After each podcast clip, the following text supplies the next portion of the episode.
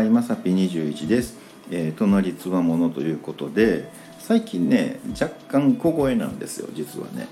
うん、っていうのはね、あの実はお隣さん引っ越ししてきはりまして。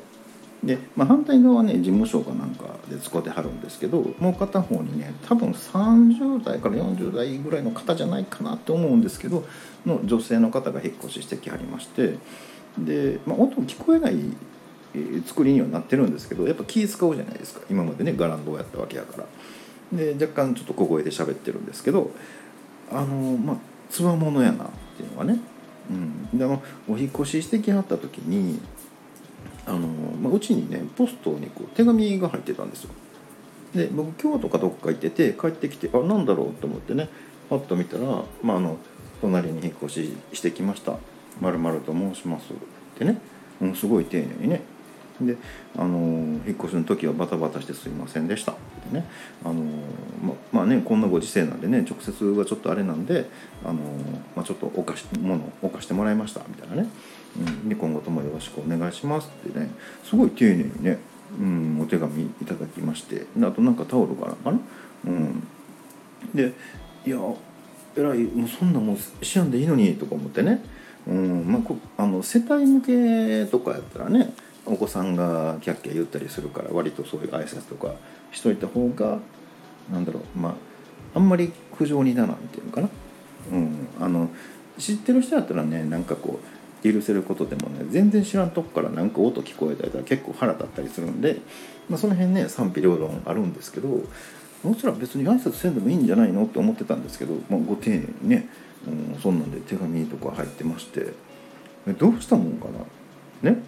で一応、まあ、このご時世なんで直接お会いするのは避けますって言ってるので会わない方がいいじゃないですか。でまあ何かのタイミングで多分まあね玄関出るタイミングが一緒だったとかね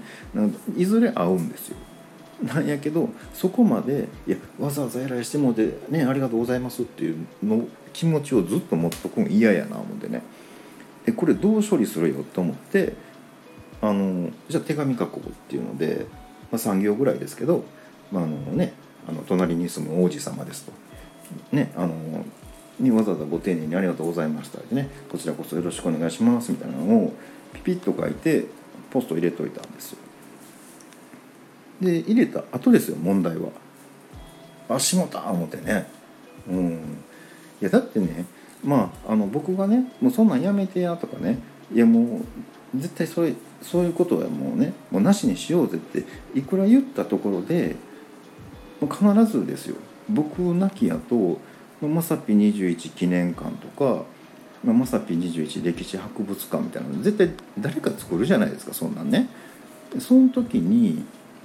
あの当時の本人の直筆の手紙みたいなのに展示されるわけですよ。いやもうちょっと綺麗にとかねもうちょっと洒落たことしたらよかったみたいなね、うん、そんなもう1,000年先2,000年先の人がねえ